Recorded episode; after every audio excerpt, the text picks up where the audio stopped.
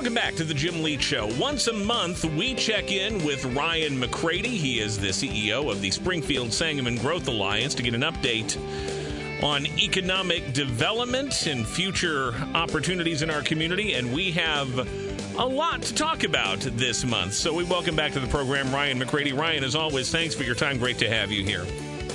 Thanks for having me on, Jim. I appreciate it. Well, we want to begin with something that, uh, you know, I certainly see as potentially very important, very valuable uh, in the community, both in terms of economic development, but also in terms of the things that, you know, people enjoy having new places to go, new things to check out here in our community. And you're working on this in a partnership with a, a firm called NextSite. Explain what this is all about.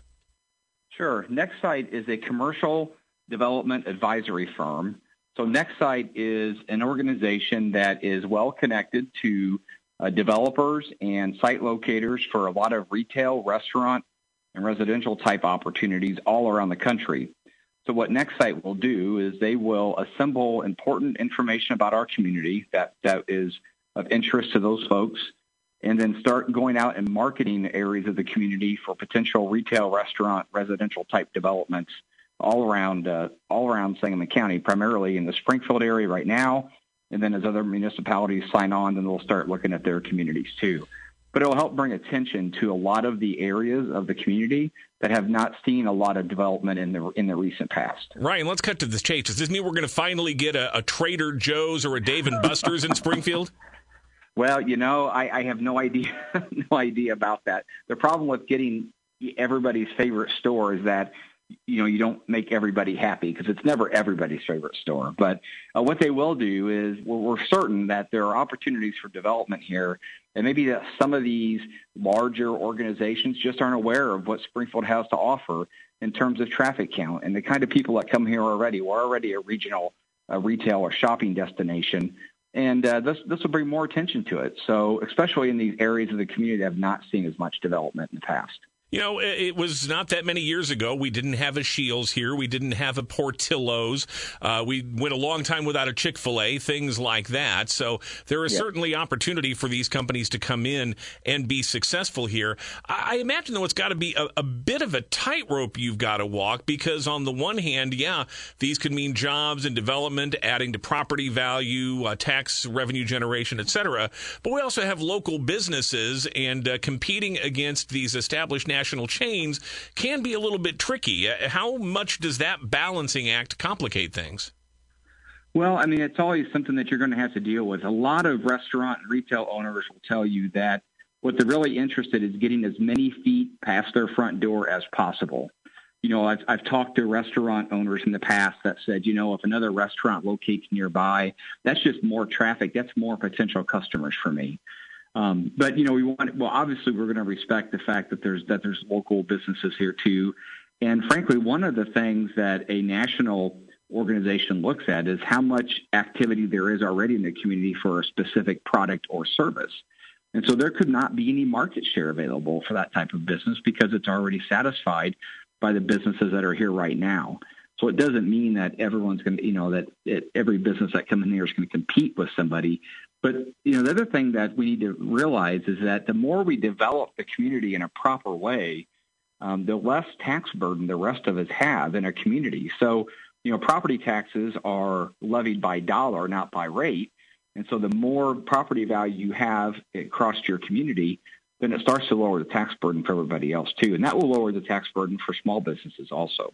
And as you noted, uh, developing an area often leads to more development. When we see a couple of successful businesses come in, then others want to spring up around it to take advantage of all of that. I noticed this came up in the context of your discussion with the Springfield City Council last week. You were asked specifically about Capital City Shopping Center, which we all know mm-hmm. has has seen better days, and it's not the only such location in town.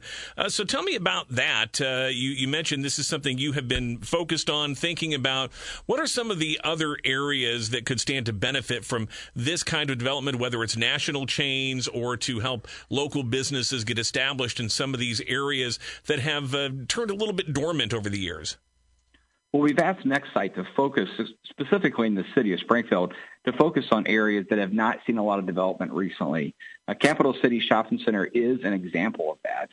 Um, that's one of the one of the corridors we had them focused on. So we don't have them necessarily focus on specific product, pro, specific properties, but more on corridors. So you look at Capital City Shopping Center, you look at its proximity to Interstate 55, all the cars and the traffic going by there. You know, other other people are coming off the interstate. It's just gathering the data of these people that are in the area and getting folks at, their attention to it. So also you know, one of the areas along Stevenson Drive and also, you know, 11th and South Grand and those areas, you know, east of 11th Street, some, some areas up on the north end of Springfield too.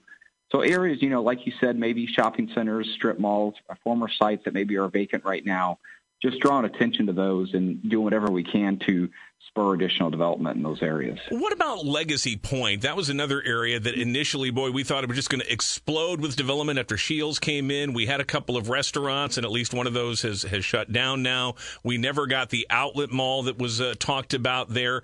It seems like there's plenty of space, plenty of opportunity, prime location. Is that another area that you see as, as ripe for, for future growth and development? I believe the Legacy Sports Park complex will drive a lot of additional development in that area.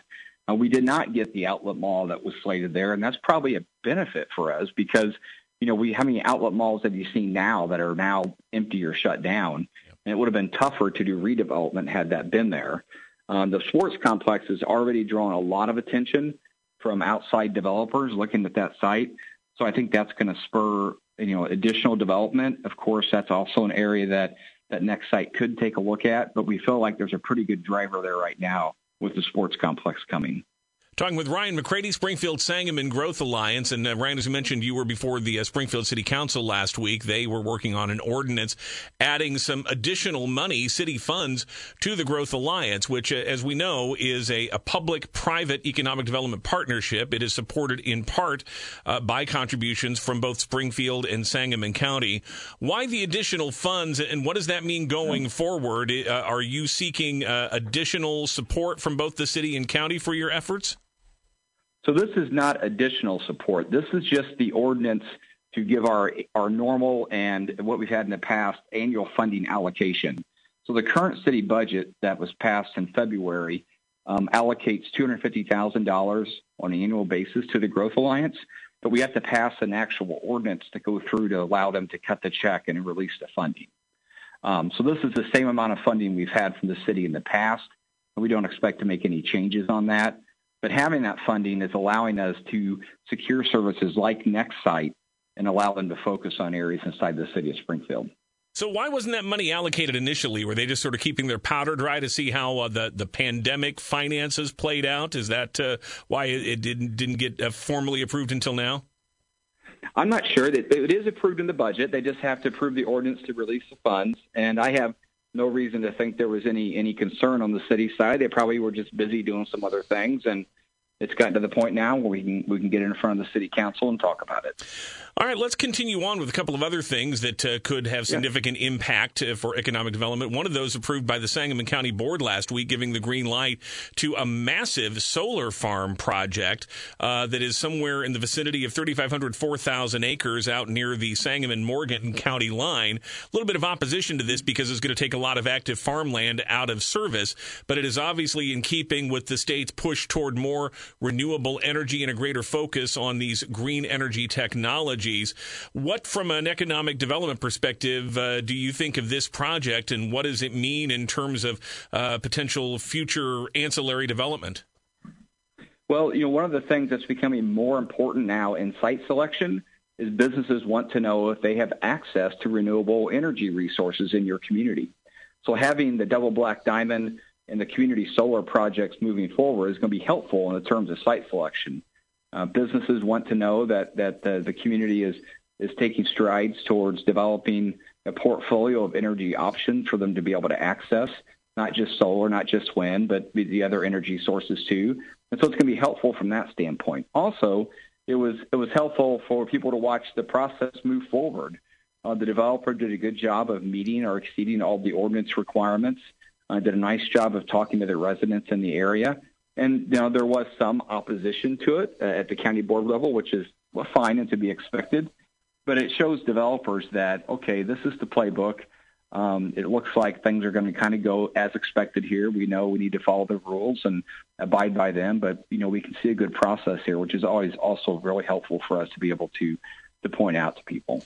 Also, in the uh, the energy arena, uh, you've talked a, a, lot in recent months about the Emberclear project, the mm-hmm. natural gas fueled uh, power plant uh, being uh, planned uh, down in the Pawnee Kincaid area.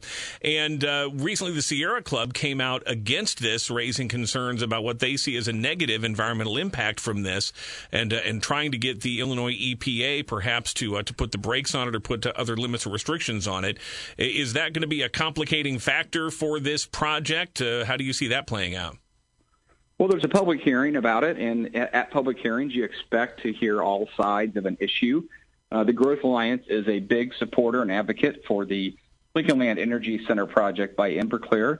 Um, if you read the uh, Illinois EPA documents that are prepared for the permit, it's met all of the EPA requirements, all the pollution control requirements and that's good news. They're not asking for a variant on any of those, which is great. Um, also, this project will generate very important base load capacity that we're going to need here in our region. In the coming years, our region is going to be short about 5,000 megawatts of base load capacity due to the planned closure of coal-fired power plants around the region. Um, it's nice to have additional renewables showing up like the double black diamond solar other one showing up in the area, but we still need that baseload capacity to be able to move forward. So this will be one, this will be one of the cleanest natural gas power plants in the country and it's exciting to have it here in Sangamon County. Ryan, before we let you go, uh, today President Biden signed that $1 trillion plus infrastructure uh, plan that will send billions of dollars to Illinois roads and bridges and clean water and broadband access. Uh, I don't know how closely you've looked at this, but any sense as to what this uh, legislation will mean in terms of infrastructure and in terms of the, the foundational support it provides for economic development here in Illinois, and particularly here in the Springfield area? Well, infrastructure is very, very important economic development, whether that's road or rail or uh, clean water, uh, sanitary sewer, all those types of things. And I tell you, broadband is just becoming a, like another form of utility. We expect it just as much as we expect electricity, water, and natural gas.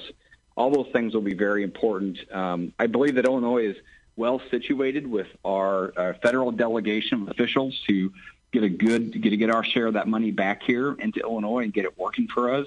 But it will help. It will be helpful going forward. Also, you know, infrastructure that's being built here in our community is going to employ our workers, and that's going to generate an economic, a positive economic impact here too. So. Uh, there's there's many many things positive things that come out of that, and I'm looking forward to getting the details on what kinds of projects we'll see right here in Springfield and Sangamon County. Our local members of the U.S. House voted against it. Will that complicate efforts to secure some of that money for our area? You know, I don't, uh, I don't, I'm not that skilled in those types of politics, uh, I, uh, honestly. So I don't know. Um, but I, I, I, think, I don't think there's many things that go through the federal government that everybody votes for. so uh, it's, uh, it's, you know, everyone has their reason to, to believe or to not to, to vote against something, and, and that's fine. But uh, we're hopeful to see that money going to work here in our community. Ryan McCrady, Springfield Sangamon Growth Alliance. How do people find out more about uh, the Growth Alliance and uh, all the different things you've got going on in the community?